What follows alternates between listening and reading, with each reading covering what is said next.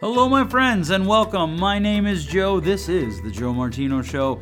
Today, we're going to talk about some emails that I got. We're going to talk about uh, a question about a book I'm reading, Educated by Tara Westover. Have you read it? Have you considered reading it? If so, what do you think? We're going to talk about one reader's ex- or one listener's experience reading it, and then my experience as I am about halfway through it. Let's kick it off. This is the Joe Martino Show. You're listening to The Joe Martino Show, a podcast dealing with all things emotional, relational, and human nature. Joe is a licensed counselor in the state of Michigan, specializing in relationship therapy. He is also the author of the book, The Emotionally Secure Couple. All advice offered in this episode is offered for entertainment and educational purposes only. Enjoy the show. Okay, lots to talk about today. Uh, I want to talk about some emails that I've gotten. I want to talk about a book that I'm reading. I want to talk about uh, maybe if we get to it, uh, a little bit of some COVID 19 stuff, which I know we're all kind of have some uh, listening fatigue about that, but I want to talk less about the, the virus and more about some things that we can do to kind of in, in, embrace our own lives in, in, the middle of what we're living. Uh, so, the first thing I want to do is I I want to read this email that came in from someone who liked my podcast about not parenting to power.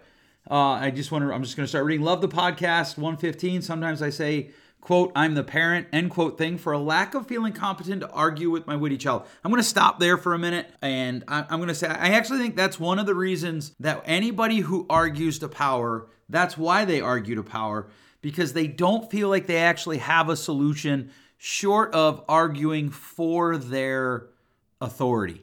They don't feel like they have an argument short of arguing uh, from, well, you have to do it because of my position.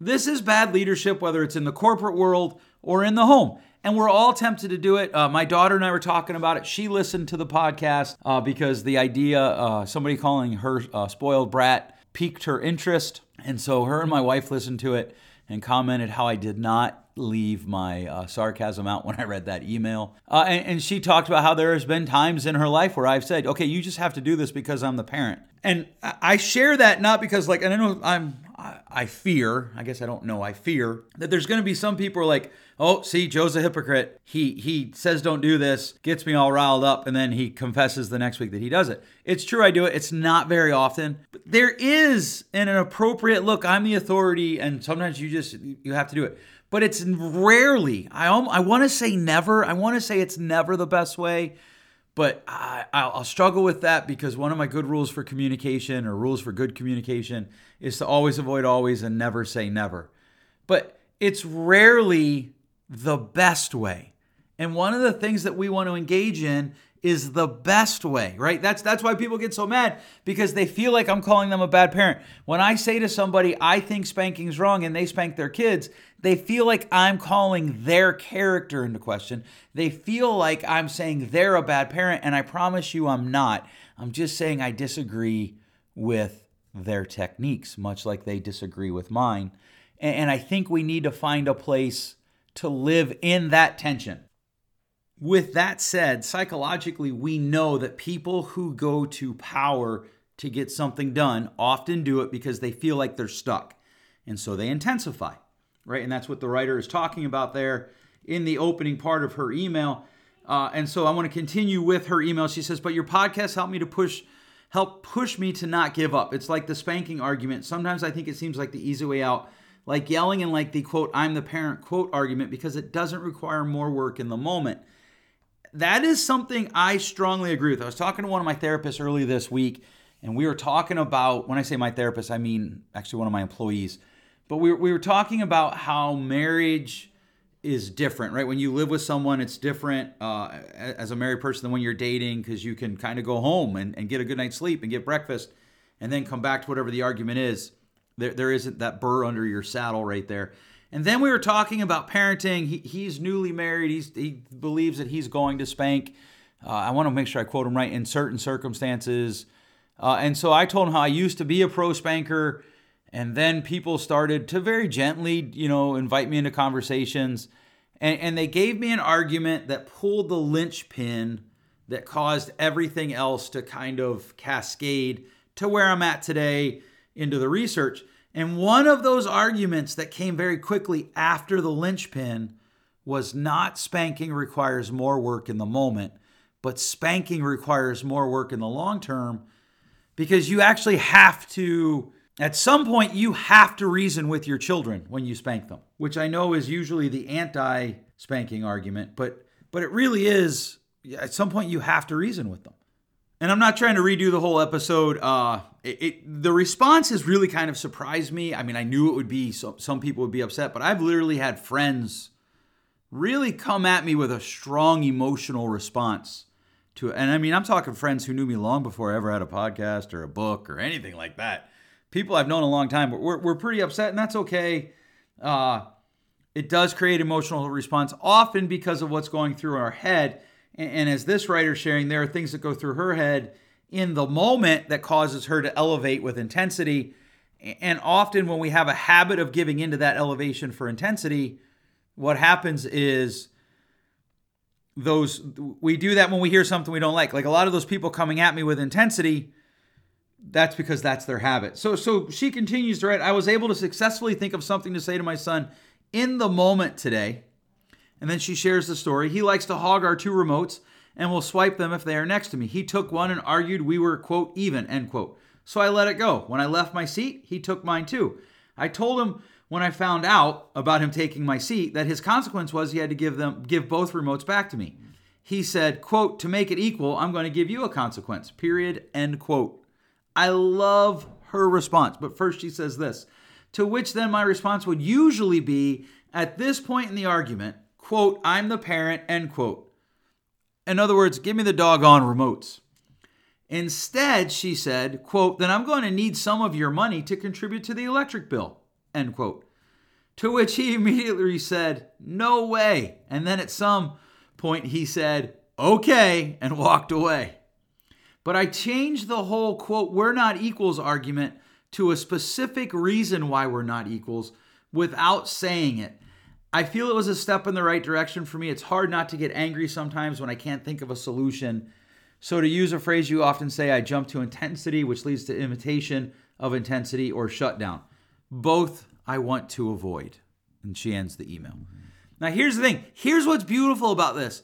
She didn't just say, just give me the remotes because I want them. She actually caused him to think. She used an intervention that forced her child to think. I actually know her son He's incredibly smart. Uh, both of his parents are very intelligent. Uh, and, and, and she used her parenting teachable moment to cause him to think, which I think is a beautiful thing. I think it's awesome. I think we should do that as often as we can. We should do that as regularly as we can. Uh, it's it's a wonderful thing that our desire to teach our kids to think about what they're doing and the the implications of it, not just the next result, but what's the next two results? What puts it into motion? If if if we can teach our kids to do that, I think our desire to teach our kids to do that should be as high as our desire to affirm our kids. One of the things that I, I hope to get to today is this idea that we tend to look at decisions in the moment about how they like I'm going to do this thing and it's going to have this consequence. What we don't typically think is about how many different consequences that consequence leads to this past week, my wife and I were driving, and I said to her, we were talking about a situation, and I said, well, if that never happens, we probably never meet this person. And she kind of looked at me. I'm like, well, here's how you, here's how I connected it, and I drew, and it was like seven steps. And and she was like, yeah, I hadn't really thought about that. And I'm like, yeah, it's something that I, I try to think about intentionally as often as I can. Uh, what, what's going on in my life today that is the result of, of 6, 7, 14, 28 steps you know consequences where, where consequences one decision led to all these other steps. And one of the ways that i think about that is in parenting. Am i teaching my children to think of, think about the multiple impacts the multiple consequences that their decision that they're contemplating will have on their life? Where you go to college like these are the obvious ones right? Where you go to college who you marry how many kids you're going to have where are you going to live? I was driving through Grand Rapids yesterday and I realized how much of a non city person I am. And if you love the city, I, I, I theoretically get it. Like, I'm not knocking you because to me, there was a time in my life where the only thing I wanted to do was move to the city. And now, yesterday, I had to drive downtown. Where I get my haircut is downtown. And I was trying to find a coffee shop where I could sit down and do some work. I, I do my best writing at, at a third place, if you've heard that term. And I couldn't find any. And I'm going down these side streets and I'm here and there. And I just, the realization hit me I'm not a city person. I don't mind visiting it, I don't mind going once in a while. But I, I'm not, I prefer rural. I prefer country. And, and, and that's a series of steps have led me to that place in my life. And so what I love about this email is she she utilized she still held a boundary. She still talked to the kid. She still corrected him and trained him. Notice I avoided the word punishment, but she trained him and she did it by causing him to think about what what he was saying means. And one of the things that happens all the time, in fact, just yesterday in session, a client went on and, and talked to me for about 12 minutes about how he was feeling. And I said, "Awesome. So what?" And I don't mean so what like and you, if you're a longtime listener, you know I don't mean so what like I don't so what. I meant so what? Like okay, so what does that mean? So you feel that way. Here's a question I regularly ask my clients, myself, my family, sometimes my friends. Okay, so you feel that way, but how much weight do you give to your feelings? How much weight do your feelings get to drive your life? And that starts if one of the things that we've done is we've not in order to teach children to honor their feelings we've not taught them to measure their feelings and she did that there and i love it okay let's talk about another email that i got and this one is, is a bit of a, a subject change uh, but i'm going to go ahead and read it dear joe uh, I've noticed that you are reading the book Educated. I'm a little uncertain how this person knows I'm reading it, but uh, it is true. I am reading it. So, dear Joe, I noticed that you were reading the book Educated, and I wanted to know what you thought about it. All my friends have been reading it and just raving about it for most of 2020. I have started it three times and put it down all three times. I'm tempted to try and pick it up a fourth time because I feel like I'm missing out on something. But to this point, it has just been awful for me. It's been awful because I was abused as a child. While I didn't live in Idaho and I'm not a Mormon, I did grow up in an extremely abusive house. And reading that book creates memories, creates memories. reading that book, I think what they're trying to say is brings back memories, but creates memories about my own childhood it's very painful for me. The book seems to be a lament of growing up with two parents with severe issues and a family that had severe issues because of that. My parents were actually preppers at Y2K. There's just so much anger in me. When I read the book, I feel the pain. What are your thoughts? Should I read the book? This is the part that always interests me. Sometimes when people ask these questions. What are your thoughts? Should I read the book? And what do you think of the book? Okay, so um I I can't tell you whether or not you should read the book. If it's very painful for you, if it's bringing up emotions and pains that you need to process and you're not able to process, it doesn't sound like it would be wise to me for you to read the book. With that said, I get what you're saying. I've read the book or I'm reading the book. I'm about halfway through. I actually texted a friend of mine who read it and actually commented uh, somewhere where she saw that I was doing anything on Goodreads or Facebook, and she said good book and or something along the lines of good read. And I, I texted her and I was like, hey, tell me this book gets uplifting at some point because right now it just feels like I am in a long session. I, I, don't like I don't know what I think of the book. I'll be really honest. I'm not done with it. I don't know what I think of the book. I, I agree. I've had a lot of friends rave about it. Um, I even had a therapist friend rave about it. It just, I, I don't need to read that book to know people like that exist. And, and I know the author is kind of the hero of the story because she's the author. And not that she's, you know, trying to cast herself as a hero. When I say hero of the story, I mean liter- in a literature like term. She's the hero of the story, and it's from her perspective. And she, to this point, I, I just got to where she's at college, and she's endured crazy things I can't help but think about well, what about her parents? What did her dad go through? Was he bipolar? She suggests that he is. Was he a paranoid schizophrenic? She suggests also that he could be that. Her mother is she does she just have PTSD, which is not just right? Does she have PTSD, and that's why she goes along with the father's schemes, uh, and and and some of his behaviors that are just completely out of bounds. Does she also have uh, a mental illness uh, that is causing her to do that? That is leading her down that path? I don't know. Uh, I do know the books have been very difficult for me to read, so I'm with you there. Uh, I, am actually working on a book about the story in our head, and I was talking to someone about Educated who didn't read it, DNF'd it. That means did not finish. And, and he said to me, and I'm going to try and quote this. I wrote down notes. He, he, he or I wrote down what he said to, uh, so that I could share it in this episode with his permission. He said, "You know, I have I have some very distinct memories of my dad. His dad's passed." And, and, he said, one of them is him standing at my baseball games, and, and he played baseball and soccer, my baseball and soccer games, cheering for me as best he could. And, and, he, and he, he did a body motion where, where his dad would cross one hand over his right hand. He'd put it into his left bicep and, and then fold his left arm up on it. And then he would rest his left hand on his chin while he was standing.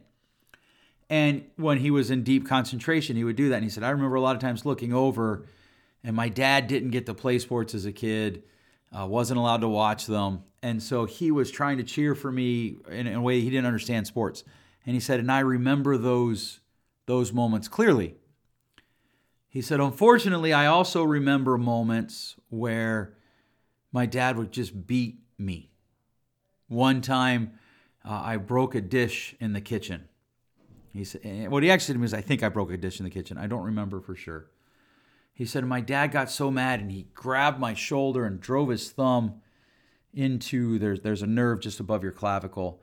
He said, just trying to break take me down to my knees, and he would get real close to your face and he'd have bad breath, and his eyes would go back and forth looking in your eyes. And then out of nowhere, he, he swung a, a, a, a punch and I ducked, and his hand hit the wall and broke the wall, and I got in trouble because the wall was broke.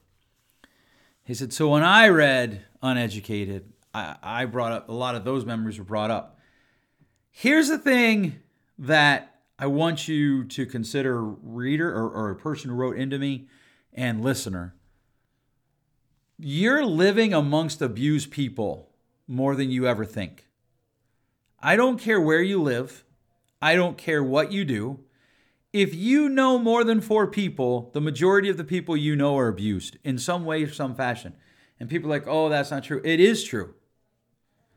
There are more, and we're producing more and more. And, and we, if we expand out what we're talking about to sexual abuse, emotional abuse, the numbers skyrocket. But you're living near, interacting with people who are physically abused on a regular basis. I, I just, I have so many stories from people who lived in quote normal society and always felt like an outsider, felt like an outcast, felt like they didn't belong because they were abused. And they walked in. I, I, know one guy who, who worked at a grocery store, and he said, I remember the first time my boss got mad at me and started yelling, I thought he was going to hit me. Because that's what happened at home they would just start throwing haymakers or open open-handed smacks or uh, one guy told me about how his mom would grab him by the neck and drive her thumb into her throat uh, I, I, had a, a, a, girl tell me one time a, a, woman tell me how when she was a girl uh, her dad would make her stand on her tippy toes and then reach up as high as she could and he would draw chalk lines around her fingers and she had to keep her fingers in those chalk lines. And then he would drop her pants or lift her skirt and beat her bare bottom.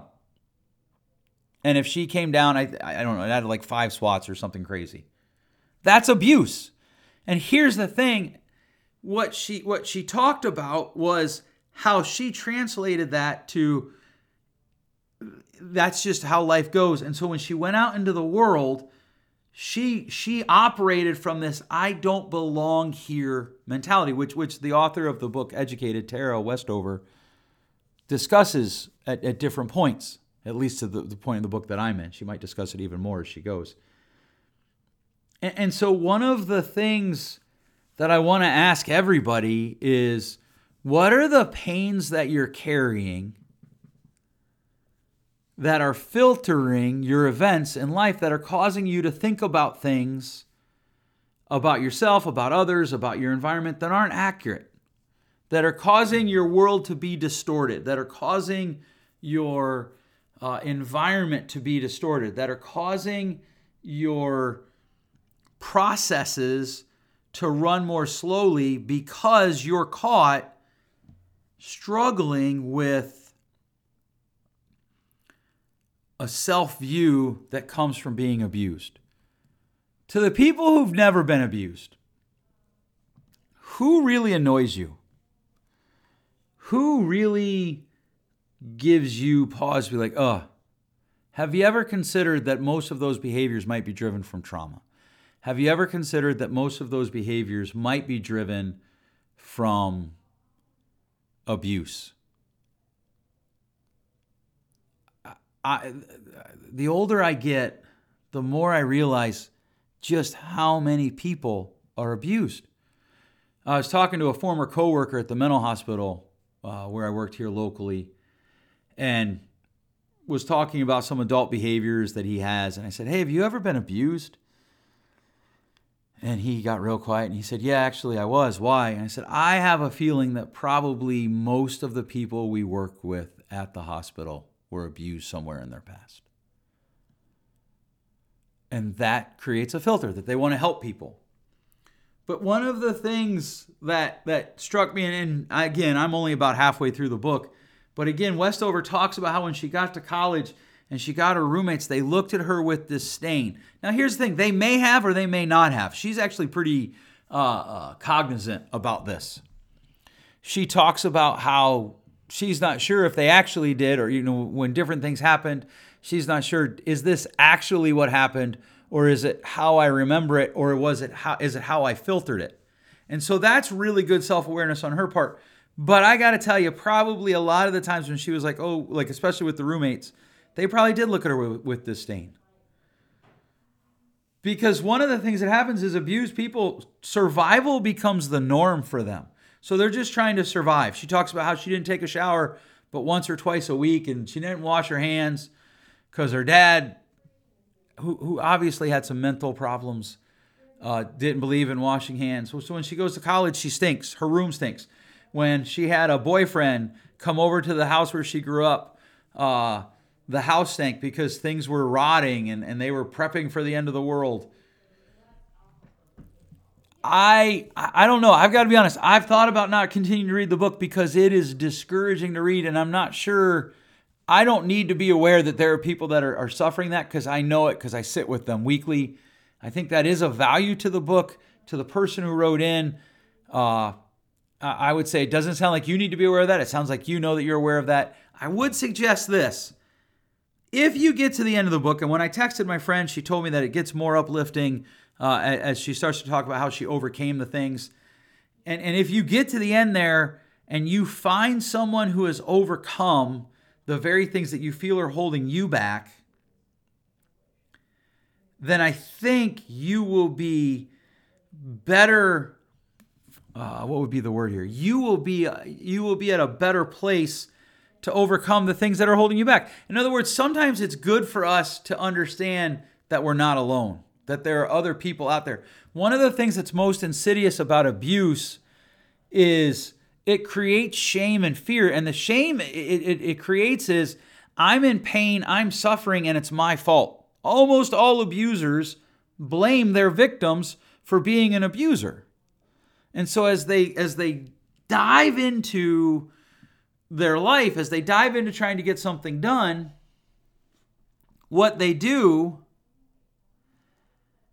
is they start to have self-talk about how they're messed up, they're broken, they're they're less than. They are uh, not good enough. If their house isn't perfect, they're not good enough. If their job isn't A1 top tier, they're not good enough. If their car isn't, if their kids aren't, if they're not, if their hair isn't long enough, if their hair isn't short enough, if their body isn't curvy enough, if their body's too curvy, if their body isn't muscular enough, if it's too muscular, whatever it is, this negative talk, which I think every human being is predisposed to wrestle with But if this negative talk doesn't run its way out, if this negative talk doesn't get out of the way, it becomes sabotage to their life. And this is one of the reasons that people who are abused tend to go like right so i don't know if westover got married. I, I, don't i'm literally in the middle of the book.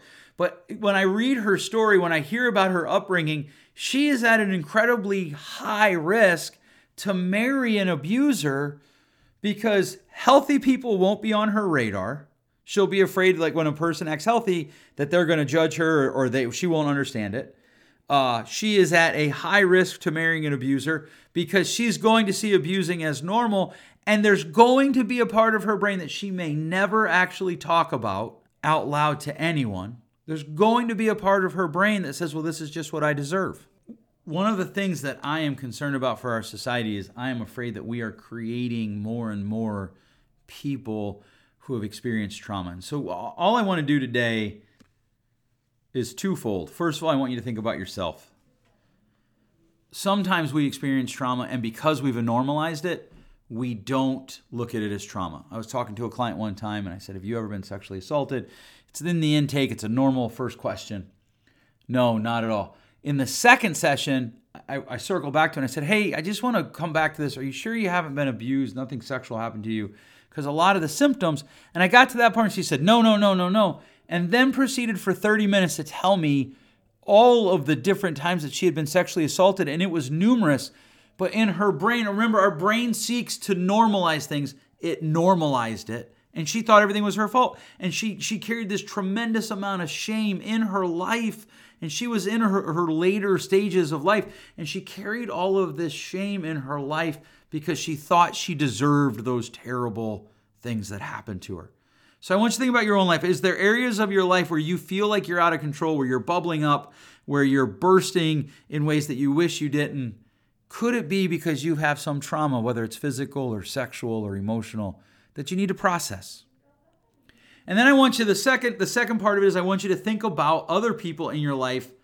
What kind of traumas have they gone through and how might you be an agent of healing for them? I want to tell you if you're trying to be an agent of healing in order to heal your own traumas that won't work. But if you're trying to be an agent of healing and processing through your own traumas, you can help. You, you don't need to be a counselor. You, I mean, plenty of counselors are, are, agents of healing. Some actually aren't because they have to work through their own stuff, probably. Uh, but but you don't have to be a counselor. You don't have to be a mental health professional. But you can be an agent of healing by being a good friend, by engaging people.